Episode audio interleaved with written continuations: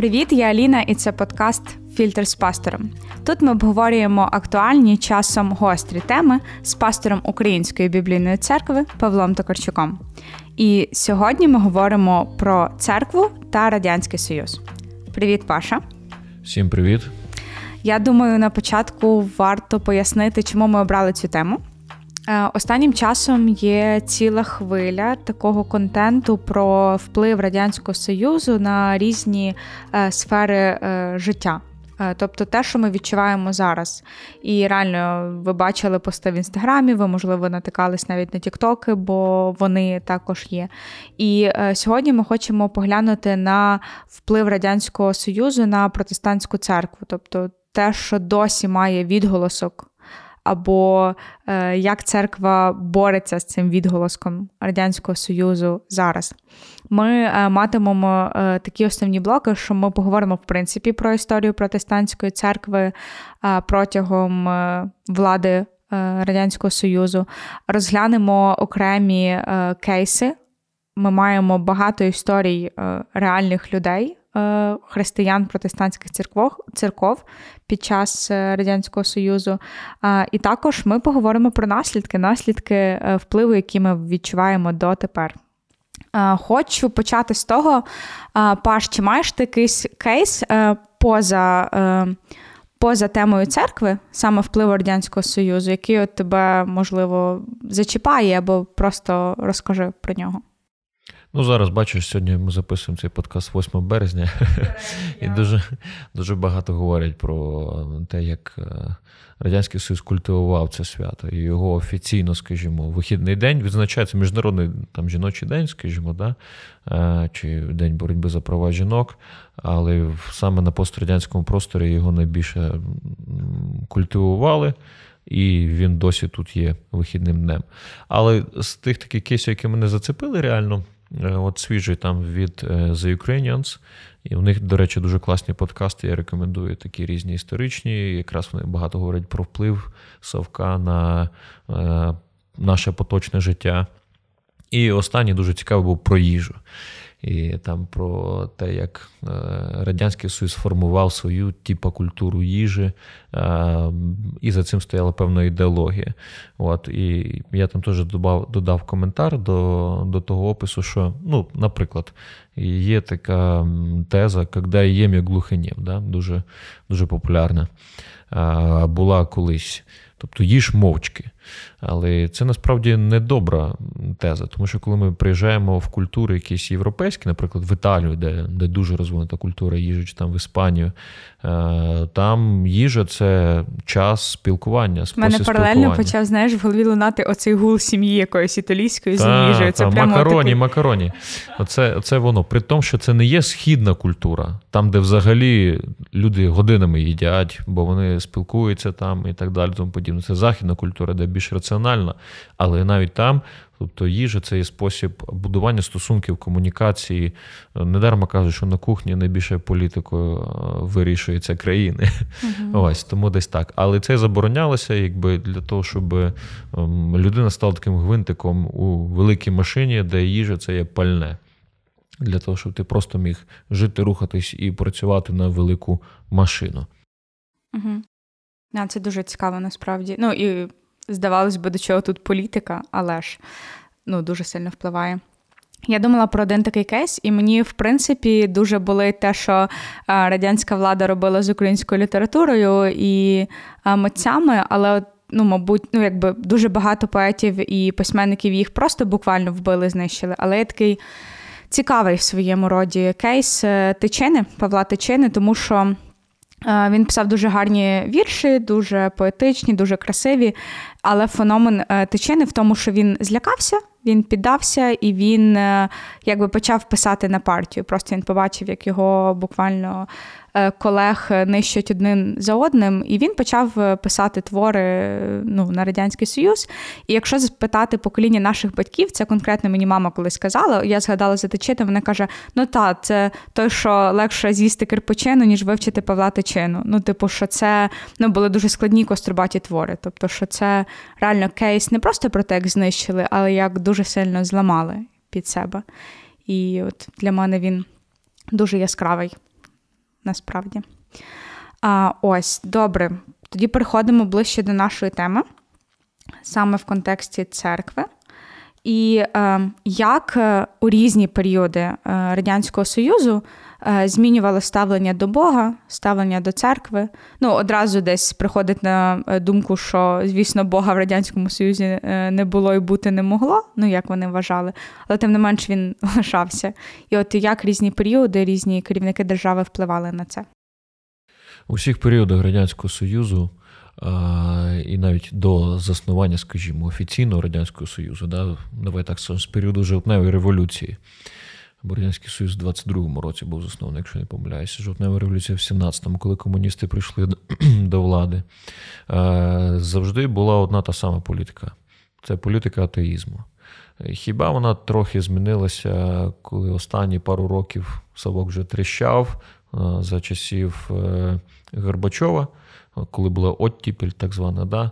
ну там просто, скажімо, дали більше свободи у всіх сферах, в тому числі і релігії. Але, звісно, в 91-му році вже настала реальна свобода віросповідання.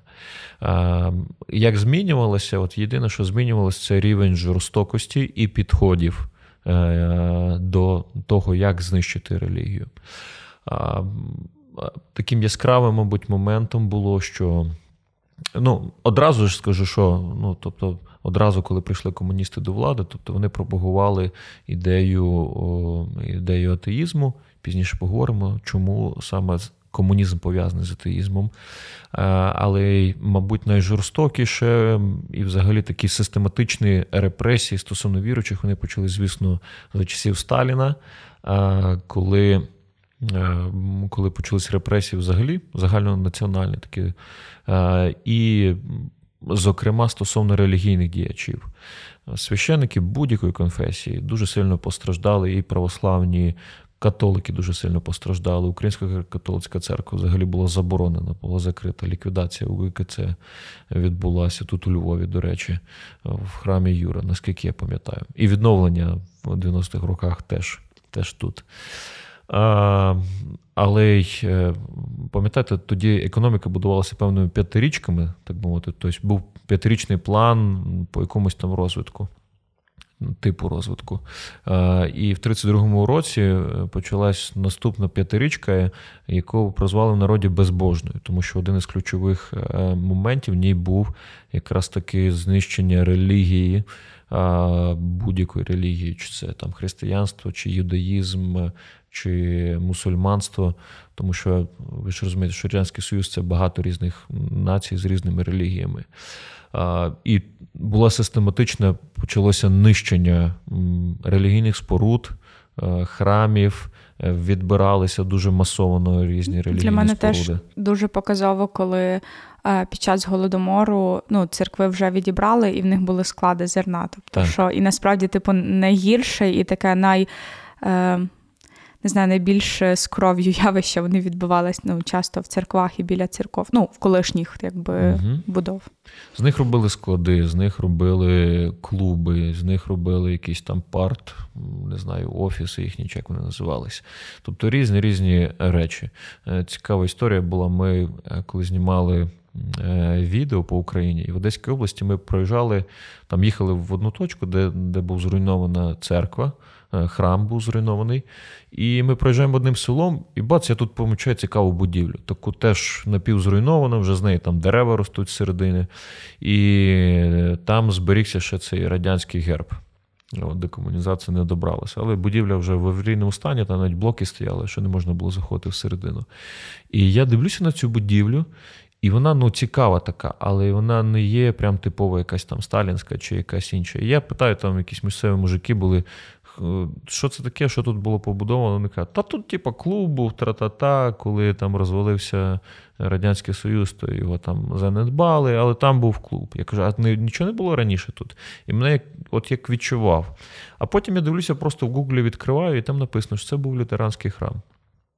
І його відібрали з радянських часів, зробили з нього якийсь там клуб, і е, потім просто занедбали цю будівлю. Вже в 90-х роках ніхто з нею не хотів займатися. І ось у мене таке було все, до чого доторкався Савок, вони перетворювали в плісняву, в руйнацію. Можливо, там були якісь та сама п'ятирічка приводила до якоїсь індустріалізації, там е, освіти населення. Але в кінцевому результаті все одно це приводить до гниття до руйнації.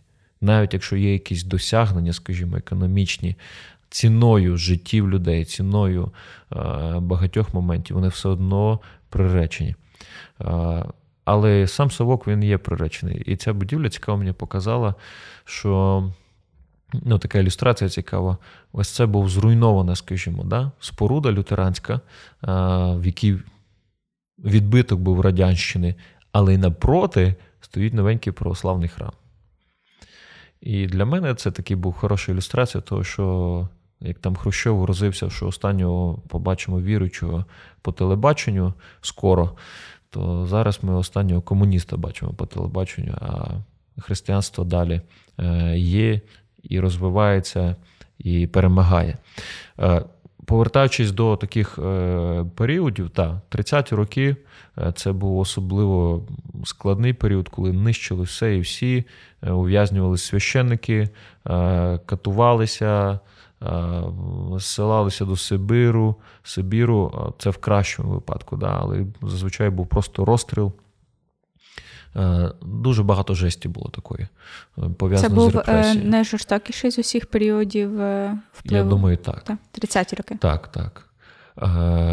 Повоєнний період після Другої світової війни він був вже інакший в плані усіх ну, якби не було вже таких жорстоких переслідувань, скажімо, відвертих. Ось, е, Проте якби продовжувалася ідеологія атеїзму, такого агресивного атеїзму. І, зокрема, вона надбала такої нової хвилі за часів того Хрущова, того самого, якого я згадав вже. Просто що е, партійці вони зрозуміли, що неможливо знищити релігію. Що ми з нею зможемо зробити? давайте ми її просто закриємо, щоб вона була така сектантська, локальна. І в той час дуже акцент був на Е, те, щоб ніякі релігійні дійства не можуть відбуватися поза межами дому молитви.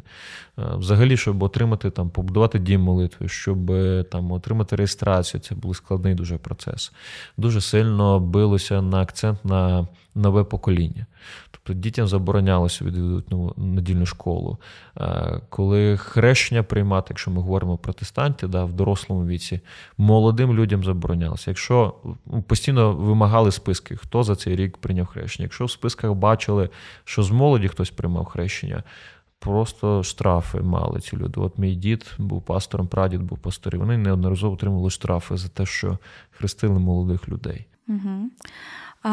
Добре, якщо говорити більш загальніше, то е, ти вже казав, що ідеологією був атеїзм в Радянському Союзі. Угу. Якщо трохи розпакувати це поняття саме радянського атеїзму, і чим він е, відрізняється, якщо відрізняється від такого класичного популярного атеїзму загалом? Ну, скажімо, радянський атеїзм це агресивний атеїзм. Тобто люди, які сьогодні не вірять в Бога або вірять в те, що Бога немає, скажімо так, сповідують це свідомо. Тобто це можуть бути абсолютно нормальні люди, толерантні люди, які поважають там думки інших і так далі, тому подібне. В Радянському Союзі це є агресивний, е, агресивний атеїзм. Вони дуже пов'язані там із загальним атеїзмом. Коріння є у Німеччині 19 століття. Е, атеїзм, звісно, як явище він виник ну, набагато там раніше, тисячі років тому. Е, але такого, скажімо, офіційного свого початку, як науковий, популярний атеїзм, він надбав якраз в 19 столітті, його е, сформовували німецькі філософи, які були того часу. Тобто максимальна індустріалізація була, розвиток суспільства, науковий бум був е, серйозний. Е, і все це якби поштовхувало до питання, яке сформулював Нічсе, чи Бог не мертвий. Та? Але про е, такий внесок в атеїзм мав дуже серйозний Людвиг Фейербах наприклад, в своєму творі сутність релігії, він багато критикував, переосмислював і так далі. Він є таким одним із започатковців сучасного атеїзму, да, модерного, скажімо. І, звісно, в цей період формувалися і різні інші ідеології, зокрема, марксизм. В корінні, так якби в фундаменті ідеології комунізму стоїть ідеологія марксизму. Ну, так, це ж свята святих Радянського так, Союзу. Так. Тобто ідея того, що. Що таке марксизм, якщо простіше пояснити? Чому це важливо розуміти? Тому що, наприклад, в Америці зараз дуже набирає популярності марксизм. Це не є те, що вже десь там на полицях історії лежить. Тобто, це та, вибачте, зараза, яка починає знову лізти назад. А Марксизм виник як реакція на капіталізм, звісно, скажімо, як на помилки і крайнощі капіталізму, коли гроші були в окремих, як казали в Радянському Союзі, буржуїв, буржуа. І якби був дуже великий соціальний розрив між бідним населенням, пролетарським, тобто робітничим населенням, і так само сільським населенням, і е, населенням, яке мало там Е, були власники цього бізнесу, індустрій і так далі. тому подібне. Був дуже великий розрив і несправедливість. І тому якби сформувалася ідеологія, е, так би мовити, всіх рівних забрати. Ну, якщо дуже так банально пояснити і спрощено, це, звісно, складніше набагато, але забрати все в багатих і роздати все бідним, розподілити, скажімо, ці всі ресурси. І тому ця ідеологія, вона на перший погляд виглядає привабливо. І сьогодні, наприклад, в Штатах е, вона для багатьох виглядає привабливо, бо там є багато багатих людей які здобули свої статки, е, і, можливо, дехто з них недобре ставиться, скажімо, до людей, які не мають цих статків. І є певне населення, верста населення небагата. Ось, Хоча, звісно, це не є той розрив, який там був в 19 столітті, абсолютно не то. По суті, це е, той процес, який ще на практиці е, на українських землях е, це було розкуркулення, правда? Що як уже один із інструментів, типу ідеології, що знищити всіх багатих і урівняти. Так, коли сталася жовтнева революція, комуністи прийшли. Одна із речей, яку вони зробили, це вони забирали у власників, які мали землі. Куркулі їх називали так.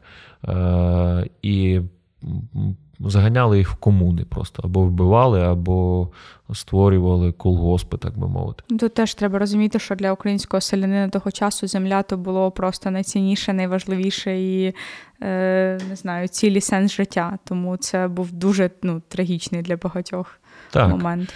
І тут ми якби підходимо до другого моменту, який пов'язував е, марксизм і комунізм разом з атеїзмом. Крім того, щоб ці ідеології розвивалися паралельно з піднесенням, скажімо, ролі людини і став, ставлення під сумнів взагалі е, не то, що ролі, а існування Бога. Другий момент був такий в практичній площині, що багато хто з Е, скажімо, вищого класу е, суспільства. Багато хто з буржуа, там з, е, з тих, хто мали землі, з інтелігенції, це були якраз представники релігійні. Священники. Тут у нас в Україні, особливо де була така дуже аграрна країна, по суті, у нас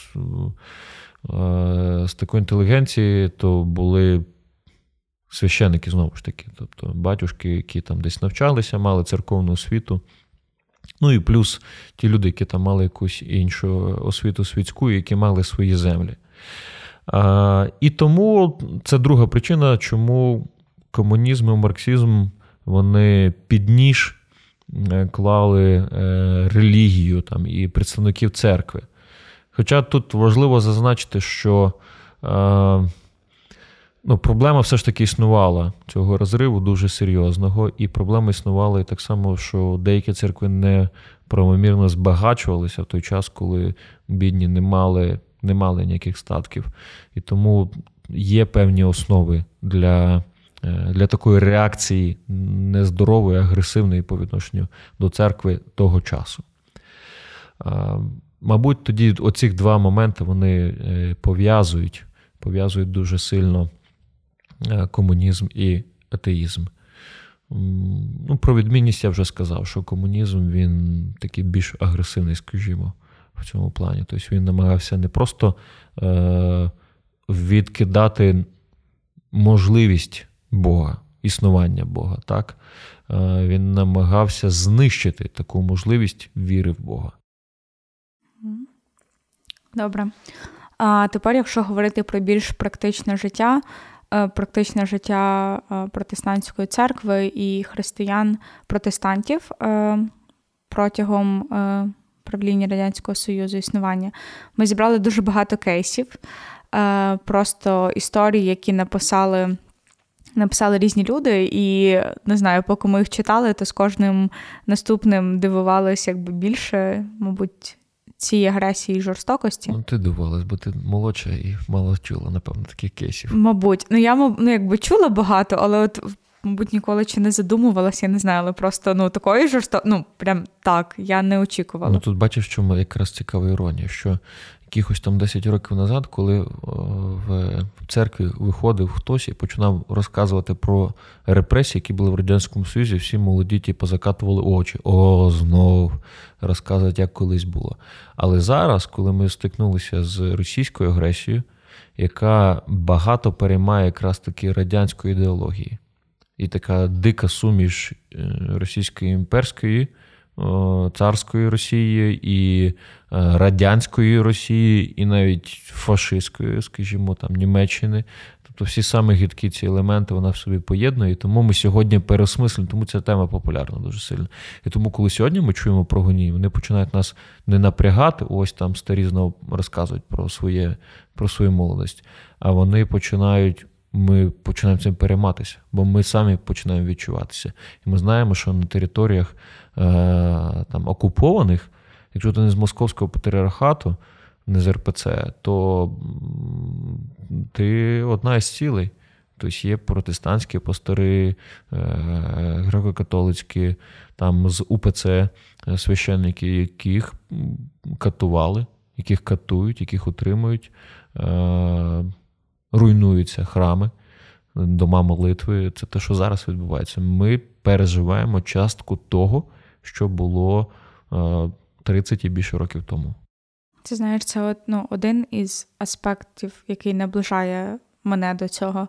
А інший, насправді, знаєш, е, вік віком, але е, ми більше далі поговоримо про наслідки. Але мені здається, я була в радянській протестантській церкві, тому що коли ти десь в області, приїжджаєш в якесь село, заходиш в ту хатинку, дивишся на ті е, плакати, картини, і, ну, і по суті, лишаєшся на служіння. Це ну, якби вертає тебе на. Е, не знаю, років 60 раніше в історію звісно, протестантської звісно. церкви. Ну, Це вже про наслідки. Про Так, та, але це вже е, трохи спойлер на на потім. Давай розглянемо якісь із історій, які ми отримали від слухачів. Ну, найперше поділюся з історією моєї родини. Так? Мій дід і прадід вони були пастирями, пресвітерами при е, Радянському Союзі. Ось, наприклад, кейс там. Мій дід хрестив там людей вночі. Там. Тобто він регулярно отримував штрафи е, за це. Цікавий випадок був, коли мій батько е, йшов в армію, його забирали в армію служити. І, до речі, віруючи, вони не мали права служити в нормальних військах якщо не погоджувались на всі умови, скажімо, радянського війська, загарбницького підкреслю війська, от, то їх всіх заганяють стройбати. Да. А, Тобто будівельні батальйони, які там штукатурили, шпаклювали, тобто така безкоштовна робоча сила, так би мовити. От, а, І цікава історія, коли мій батько відправлявся вже, ну, якби там з молоді з церковної прийшли прощатися з ним, і там були якісь хлопці теж е, не церковні, якісь там були п'яні, щось співали, таке якісь пошли. Ці проводи відбували. Ну, якісь що? такі, да, проводи. От. І наші, ну, якби, що, давайте ми то щось заспіваємо, тільки таке християнське. Тобто вони заспівали гарну пісню, гарно попрощалися з батьком. Ну і що? І наступний день прийшов моєму дідові штраф. За за це. А ти не знаєш, які це суми були приблизно? Мені просто цікаво, знаєш, ціна штрафу за хрещення. Я не буду обманювати, е, не згадаю зараз. Я чув ці суми. Ну, я думаю, що вони були точно некомфортними в будь-якому звісно, разі. Звісно. Е, тобто, це ну, якби залежно від кейсу, мабуть, вони були там різні, е, але це завжди був напряг напряг mm фінансовий дуже серйозний. Тому тому е, різне. Там Відбирали дома молитви там, з регіону, з якого я родом. Дуже сильно били по освіті. Тобто, якщо ти віруюча людина, ти не мав права мати освіту. Якщо, ну, Зокрема, протестанти. Да. Е, От, наприклад, там мама моєї Олесі, моєї дружини, вона могла, при тому, що вона жила в місті, да, вона могла максимум поступити там, як ми зараз називаємо коледж, тоді це ПТУ було, да, тобто в харчовий такий ПТУ, це була стеля, куди вона могла поступити, тому що вона була з віруючою людиною, вона була віруюча людина. Та я теж чула багато історій, коли просто ну, якби двері в університети, в інститути просто закриті згідно твоєї Безліч. Подивися, ось тут Львівська область, е, по Львівській області, коли вже покійний е, Іван Романюк, е, це по Львівській області старший присвітер, тут був баптистський, у нього була шалено велика бібліотека. Був дуже мудрою розумною людиною. Тобто, максимально це був такий кладязь знань, розуму, який багато завжди читав, займався самоосвітою за радянських часів йому не дозволив вступити до вишу. Тобто людина, яка дуже розумна, просто забороняли, не давали. І це, до речі, ще один із таких моментів, який потім мав наслідки. Ми про це поговоримо. Але слухай, це теж ну, чисто подумала дуже цікаво. Це такий контраст і розрив того, що до Радянського е, Союзу навпаки найосвіченішими е, людьми і верствою було знову ж таки священництво, які ну, от, так вони так. все порубали. Тому це одна із була причин, чому і рубали. Тому що це, скажімо, згадки ось того минулого до радянського світу, який вони хотіли знищити. І, і звісно, якби, ну, наприклад, там в царській Росії, в Російській імперії, е, було три постулати їхньої ідеології: це самодержав'я, тобто влада царя, православ'я і е, народність. Дуже складно зрозуміти народність. Це була Утопічна тільки... народність. Да, утопічна, там була народність, вона більше все одно зводилася до прославляння царя і православ'я.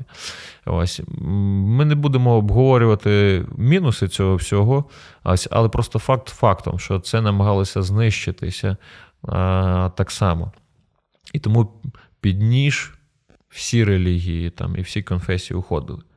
Я в себе в інстаграмі написав, е, щоб ну, попросив людей, щоб вони написали кейси в їхніх родинах, які були переслідувані. І багато моїх знайомих, друзів, вони відписали конкретно їхні історії. Та?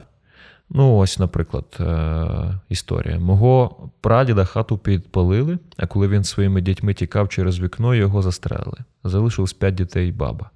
Я просто нагадаю, це ну, той вплив, який люди зазнали просто за те, що вони були ну, християнами, протестантами так. в е, Радянському Союзі. Так. А, Один написав: Моя мама приймала хрещення вночі і написав, що мій дід, якраз дід Павло мій був а, е, при цьому хрещенні. А, Бабуся була в засланні десь у Сибіру за те, що надрукувала християнський вірш на роботі. Дід був а, комуністом. І і баба пізніше прийшла до Христа, тоді бив бабусю страшне. В церкву не пускав. Баба ходила до церкви 10 км в одну сторону. Це все різні кейси. На очах моєї прабабусі розстріляли її чоловіка та його сім'ю. Діду сидів за зберігання Біблії вдома, бабуся після хрещення зразу забрала міліція.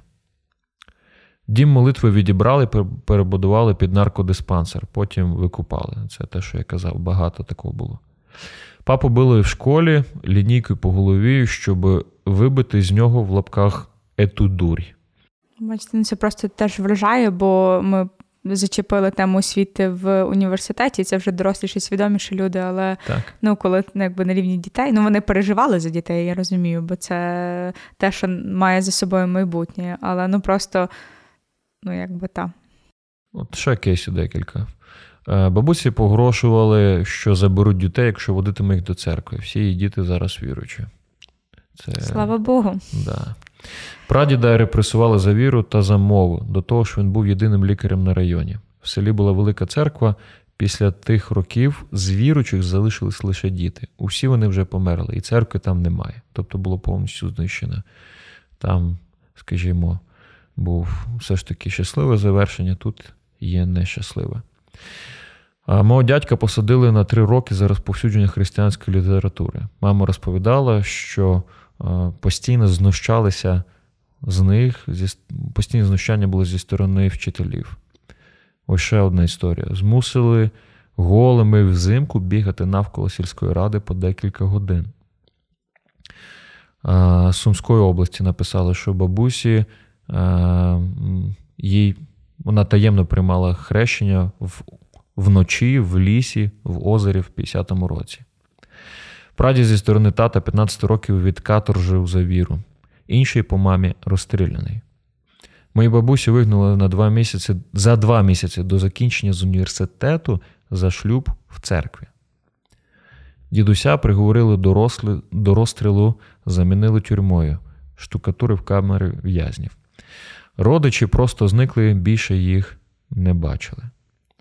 Ще цікаво, ще буквально парочку таких історій. Е, Одна дівчина написала якраз там греко-католичка, що її бабушка була греко-католичкою, і вона працювала. І коли ви знали, що вона була хресною, її просто. Хрещеною? Ні, ні, хресною а, для для хрестила інших. когось, да, окей. когось хрестила, вона була хресною. Викликали в їхньому цьому зборі обкому партії і привселюдно просто вичитали, опозорили її за те, що вона така сяка недобра комуністка. Одна жінка написала: прадіда розстріляли за Христа, мій дідусь відсидів в тюрмі 10 років за те, що був віручий, а потім ще другий срок декілька років. Ще дві таких історії. Одна просто вражаючи жахливо. Одна написала: бабуся розповідала, що рано втратила усі зуби через те, що в лікарні знали, що вона штунда. І спеціально сказали розжовувати таблетки з залізом. Зуби просто посипалися. Вона мала 12 дітей, і до них постійно приїжджав хтось із вищих органів, хотіли забрати дітей. До речі, мій дід, коли був пресвітером, бабуся казала своїм дітям: якщо приїде з КДБ хтось, просто хапайтеся за ноги йому і плачте, і кажіть, щоб не відпускали. І остання теж з моєї родини історія. Моя троюрідня сестра написала, що її мама дуже добре вчилася в школі. І, Але їй постійно за поведінку ставили три бали і занижували оцінку, щоб не змогла далі вона вчитися. Да? Називали тупими, не давали ходити на зібрання. І я знаю, ну, Але цікаво, що що після розпаду Радянського Союзу, от, зокрема, в цій історії одна вчителька перед смертю попросила моєї мами пробачення і увірувала сама. І я знаю особисто. Е, з того села, де є родом вчителі, які ганялися за віручими, е, не давали їм приходити там е, на зібрання, які осміювались тих хлопців, які, ідучи в армію, не погоджувалися приймати радянську присягу, там, де розповідається, що красний флаг до кінця планети буде, да, там, чи як воно, до краю землі. Вони висміювали їх вішали там мої, я знаю, дядьки, там їхні портрети просто в школі. Типу, що це, що це, ну, коротше, висміювали. І я знаю, що деякі вчителі, я їх особисто знаю, вони після розпаду Радянського Союзу приходили і публічно дома молитви вибачалися за все це, що робили. Звісно, ми можемо розуміти, що їм теж був наказ там, вам треба це робити але й кожен несе відповідальність за себе. Ось таких, якби декілька історій, але це. Це лише одиниці з того, Та, що я робилось. теж хотіла про це сказати, що ну скільки ми прочитали, там навіть загалом десь ну, 20-30 ми маємо скільки їх було, і скільки за ними жахіть, і скільки за кожною історією життів, і часто поламаних. Тобто, що якби ну, класно, коли е, це закінчувалось добре, але інколи це закінчувалося смертю, а інколи, що не краще, це закінчувалось дуже таким зламом, але не зламом віри у дуже багатьох випадках. І це ну, якби підбадьорює дуже сильно, тому що. Ну, коли люди так вірили тоді, коли вірити було, не знаю, зі смертельною загрозою, це дуже сильно. І мене це просто ще раз підбадьорює про е, відкритість благовісті зараз. Тобто, що можна вийти в будь-який куточок Львова і десь говорити, і нам нічого ніхто не скаже. Ну, якби, принаймні, на рівні держави. Ну, знаєш, що цікаво, що при тому, що церква знищувалася систематично, все одно о, віручі щонайменше не зменшувалася їхня кількість. Тобто, а то й зростала. І це те, як здається, якщо не помиляюсь, Тертулян сказав, що кров мучеників вона е, це як насіння, на якому росте церква. От. Е, це схоже, от як на днях відео це гуляло, і всі його побачили мільйони по всій планеті, як за слова слава Україні був розстріляний цей чоловік, да? наш військовий. А, І це насправді це з одного боку величезна трагедія просто. З другого боку, це моральний такий буст, мотивація для для українців продовжувати боротьбу. Тому що його жертва вона є прикладом і підбадьорює нас продовжувати боротися. За що ми боремося? Що ми боремося за свободу від ми боремося проти цього якраз ідеології е, такої нелюдської, радянської, яка е, царської, імперської, не знаю, по-різному називаєте. Це одна та сама річ. Де людина ні за що не трим, не, не вважається. Ось проти цього ми боремося. Тут теж, знаєш, просто я сиділа і думала, що е, якби бути, ну, якби я частина країни, яка має дуже потужну історію, яка бралась дуже великою ціною, але так само я частина церкви, яка має е, історію і має ціну, яку платили всі ці люди. І це, ну, це теж, якби так не знаю, підбадьорює і дає дуже сильну надію, такий ну, поштовх, що ну, незламні, як би не ламали. І це слава Богу. Добре, давай перейдемо до такого останнього, але не знаю, можливо, чи не найбільш цікавого блоку, тому що це стосується нас зараз. А, Які наслідки впливу Радянського Союзу є у сучасній церкві? А, І е, як церква від цього відходить? І тут теж е, маю не знаю, цікаву історію не історію. Це приклад, який використовує Саша Орищин для студентів. Він вмикає один із епізодів е, із сцен е, фільму Собаче серце і вимикає звук. Тобто, що там якби чорно-білий кадр, де люди встають, співають, сідають, щось там роблять. дуже багато студентів е, ну, кажуть, що це, мабуть, якесь ну, зібрання минулого століття. Але потім, коли вмикаєш звук, попри те, що мелодія нагадує просто будь-яку пісню е, пісні Возрождення, якщо ви розумієте, про що я, то це е, зібрання партії. І воно от реально дуже сильно виглядає як е, структурне е, служіння. Мені здається, навіть е, зараз є такі церкви, от якщо це село, глушинка, і от вони далі зберігають таку структуру. Тобто, що безпосередньо Радянський Союз мав вплив на це, на церкву теж і на її якби формати. Тобто, що ти думаєш про це все? Безперечно, що утиски і намагання контролювати церкву за часів радянської влади, вони мали певні свої плоди, результати для них. Е, це так само, як знаєш, ми говоримо про голодомор, страшну трагедію, але все ж таки той голодомор е, він щось дав для Радянського Союзу. Тобто люди, які, ну ми ж знаємо, що Східна Україна була найбільш україномовною, наприклад, да?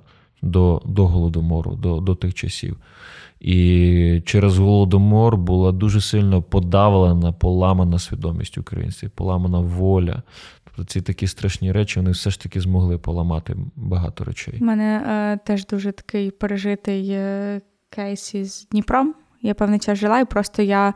В якийсь момент почала читати історію міста, мені стало стало цікаво. Я, ну, Мені здається, не так багато знають людей, що е, назва перша міста Дніпро це Січеслав.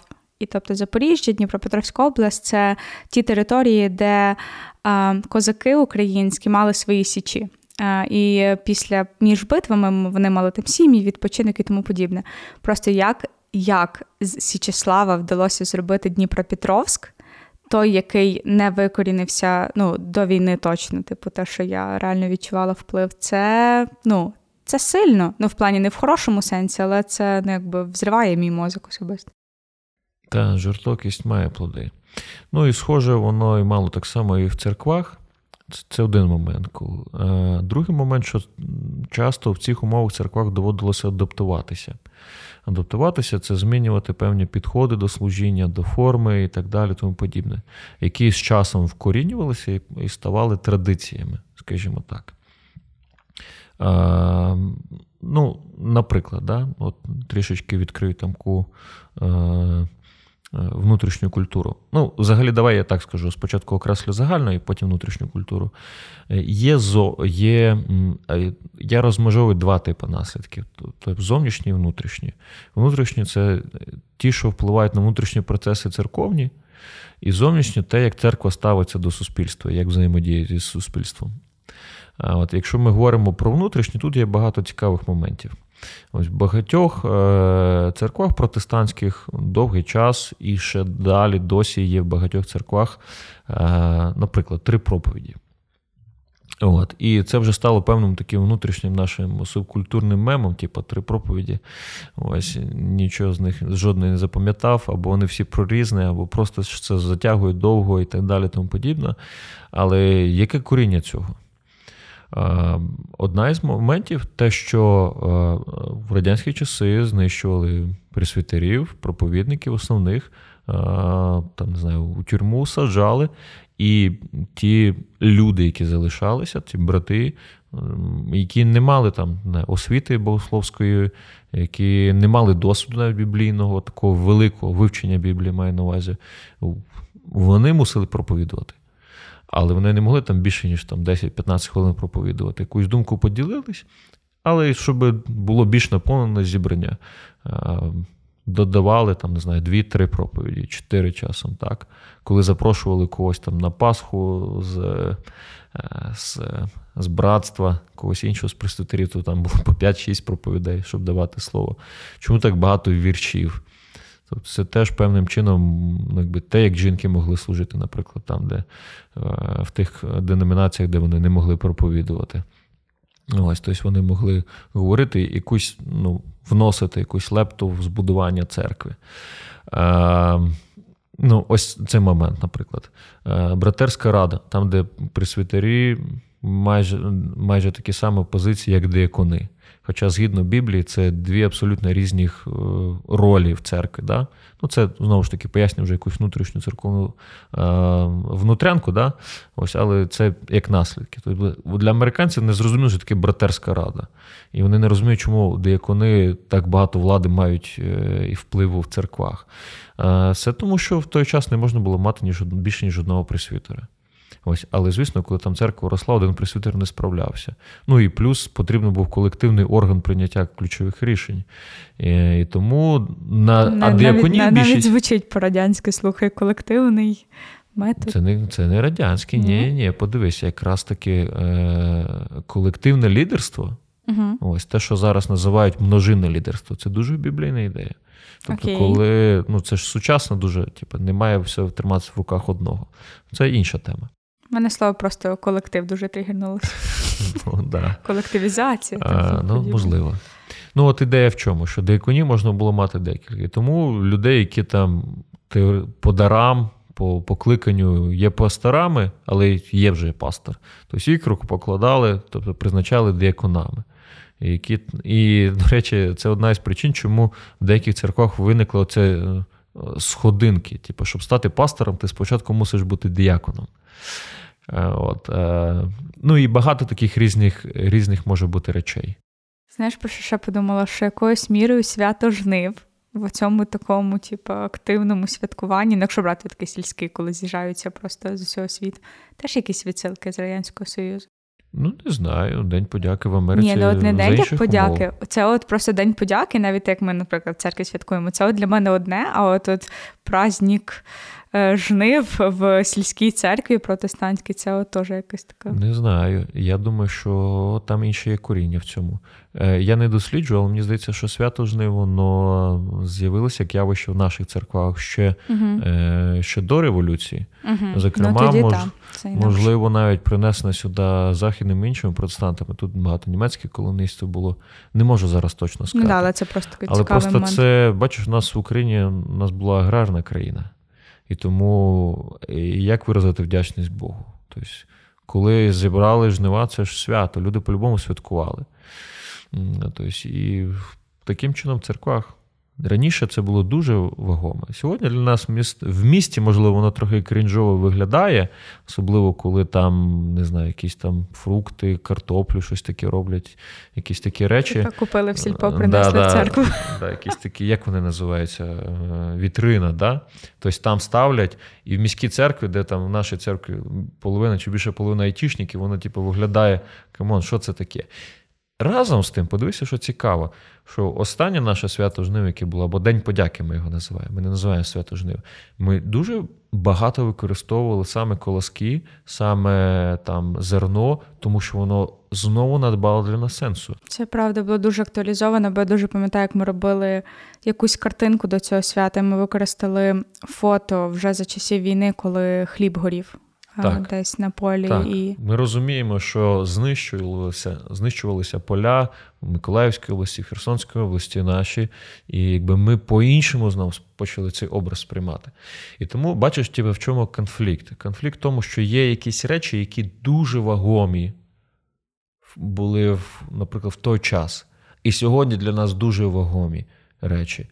І ми сьогодні стібаємося, типу, як з росіян, діди воювали, діди воювали, вони довели до абсурду цю ідеологію. Хоча діди, от мій там прадід, е, він не є рідним мій прадід, він, бо мого рідного прадіда вбили совєти. Е, але е, другий чоловік моєї прабабці, він воював, він пройшов Другу світову війну, він пройшов японську війну, він мав поранення серйозне.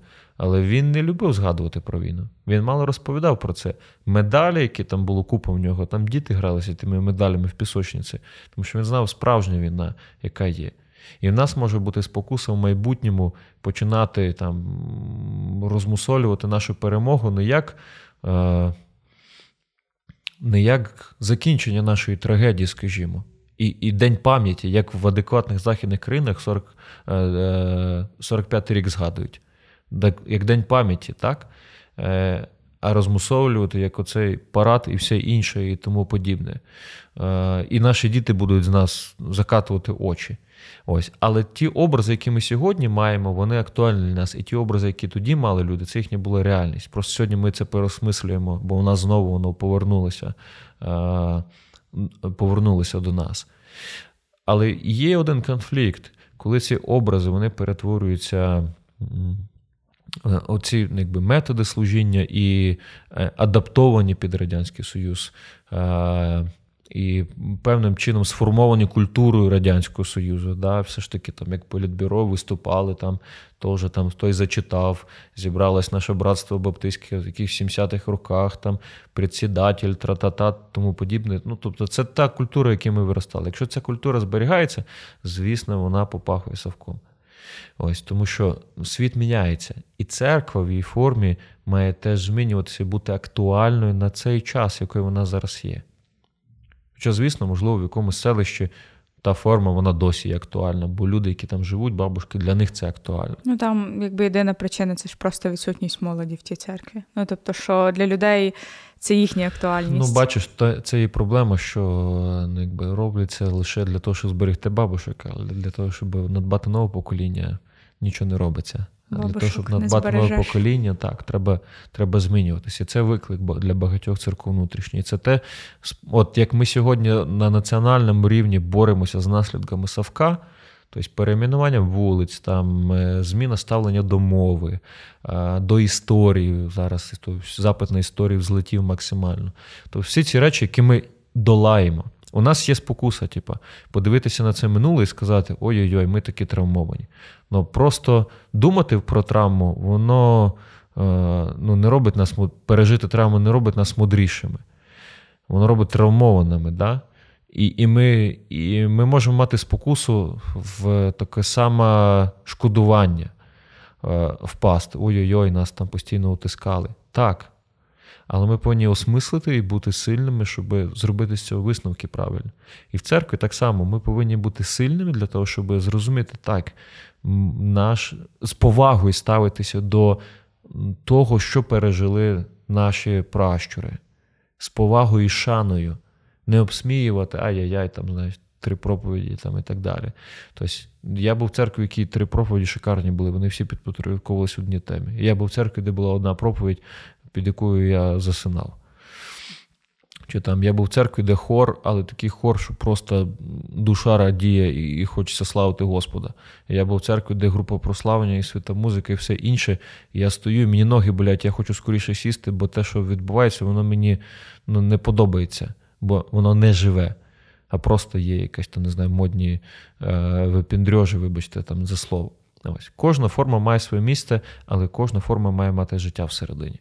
І нам потрібно з повагою ставити знову ж таки до того, що було в минулому, але постійно переосмислювати.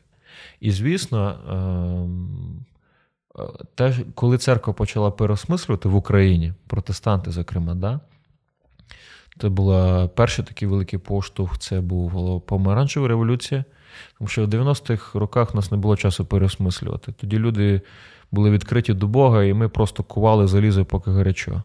Тобто, а вже будували учнівство і осмислення після того. І помилки свої осмислювали після того. Коли помаранчева революція, це я вже перейшов до складу, типу, як назовні повпливало. А в мене є ще одне внутрішнє питання. Я не знаю, якщо що, то просто мінуснеш мене. Ем, ми поговорили більше про такі формати, але як е, це впливає? Ну, бо я думаю, що якось впливає на сприйняття е, Бога. Знаєш, от, наприклад, те, що були гоніння, тобто, як це там, можливо, це створює якийсь е, ефект меншовартості все одно в стосунках з Богом. Розумієш, якщо ти розумієш, про що меншовартість занадто модне таке стало. Ну так, особливо в цьому контексті, але я просто реально розумію, що коли там вас ну, гонять багато років, то коли ну, ви отримуєте свободу, це все одно має якийсь ну, вплив на вас в суть. Ну, якби. Я тобі скажу так, що навпаки, е, одна з таких е, речей, яка була не.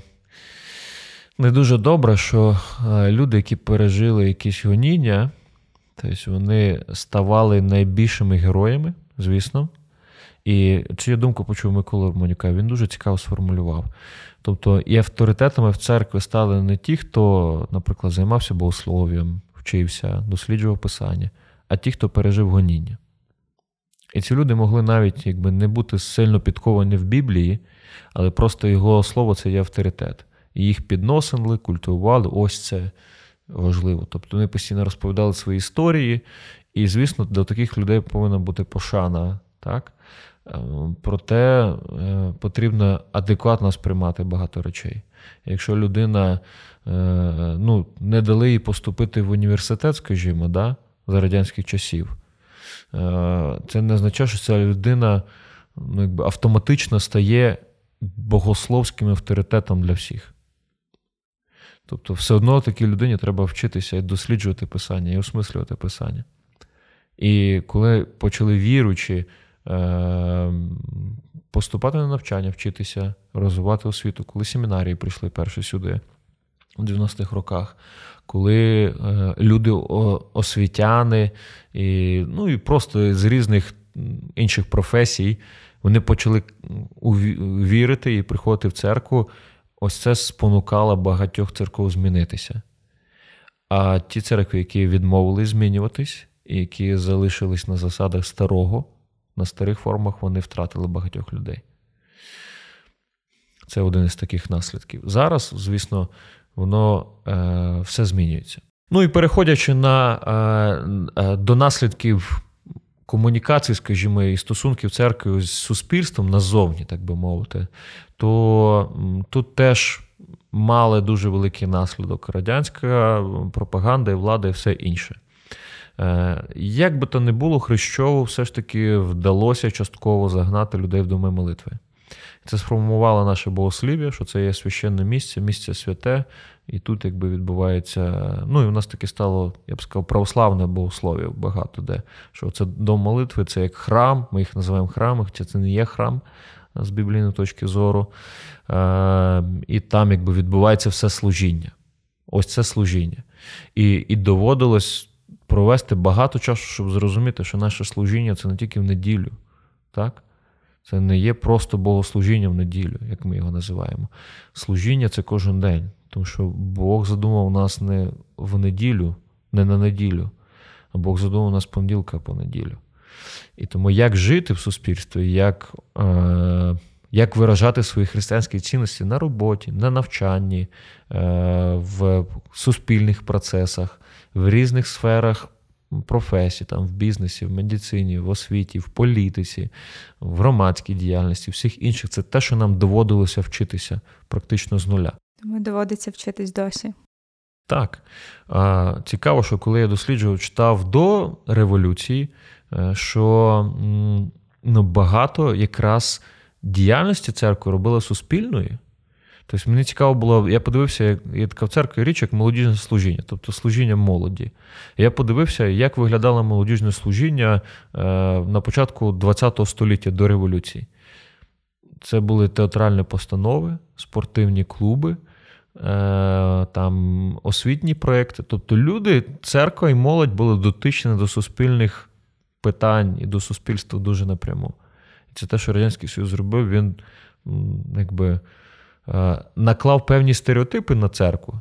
Типу, там баптисти їдять дітей, там оргії вони проводять. Я думаю, що навіть поняття секти. Ну, так. ти десь сказав це між рядків. Е, типу, баптисти то сектанти. Хто це сказав? Та це в Совєтському Союзі сказали. І тому цей стереотип є.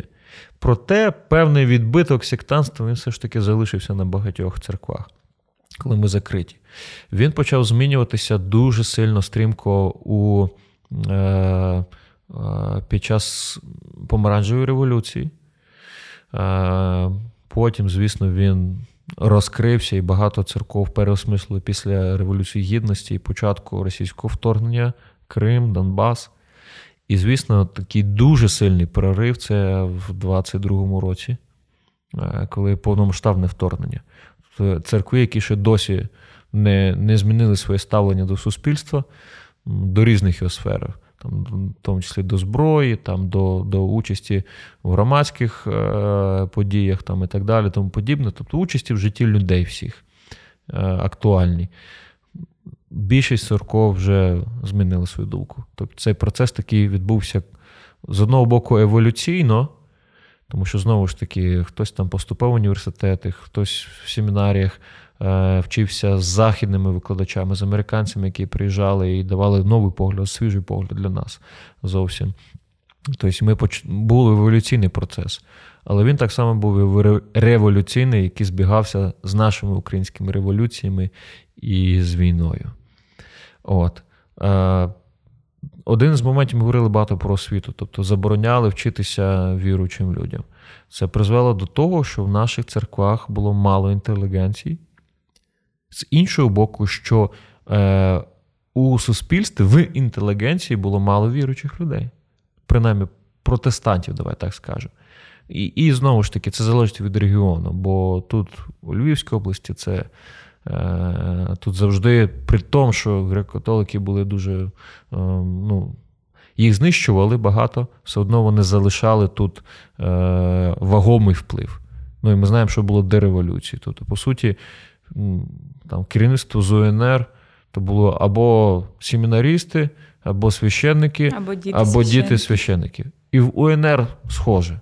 Тобто, кого не візьми, Петлюра, той самий Бандера, якщо ми вже говоримо не лише там владу директорії там і так далі, а вже повстанську армію.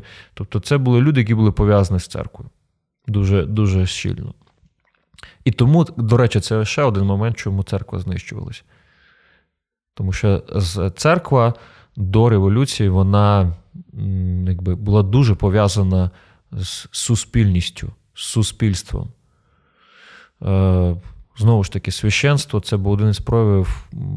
Ну, Тобто, як ти міг отримати освіту, там, стати, скажімо, в, е, на інший рівень соціальний перейти. Один із шляхів це стати священником. Ось І тому якби це було дуже сильно пов'язано. І це те, що Радянський Союз намагався розмежувати, спочатку знищити, а потім хіба розмежувати дуже сильно. Є багато-багато речей, можна дуже довго розповідати. Про те, що американці приїжджають, вони не розуміють, типу, що у нас окремо є вінчення, а окремо розпуска. Для них це, типу, взрив мозга. А коли людина стає одруженою, вони задають питання. Тому що для них пастор, який вінчає, це одночасно він має юридичну силу ну, якби, е, затвердить, що це є шлюб. А в нас це дві окремих інституції. І те, що я повінчав пару, це що типу, для держави нічого не означає. чи там священик православний навіть там, чи католицький. Тобто ці всі речі, які це все наслідки оцього всього. І ми потрохи-потрохи ми збираємо їх, змінюємо, осмислюємо. Змінюємо нашу внутрішню церковну культуру, змінюємо ставлення до до участі віруючих християн в житті країни. Е, Я думаю, що, наприклад, е, як війна нам показала, велика війна, тобто е, церква надбала великий авторитет. З одного боку, церква втратила багато через російську церкву православну, скажімо, да? І через те, що багато людей почали задавати питання, а де той взагалі Бог, коли стільки зла. З іншого боку, багато людей почали запитувати, а де Бог, я хочу його знайти, коли стільки зла.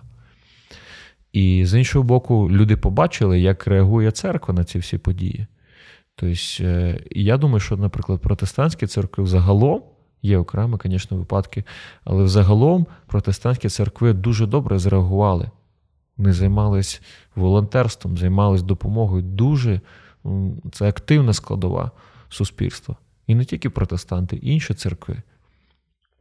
І я думаю, що це якраз той процес, який ми проходимо, як і наше суспільство, травмоване, е, знищена ідентичність або ту, що намагалися знищити українську, так само і наша така християнська, здорова е, ідентичність, вона теж проходить стадію відновлення, скажімо. Реабілітації. Так, разом з нашим суспільством. Тому ми дещо схоже проходимо, як і Україна.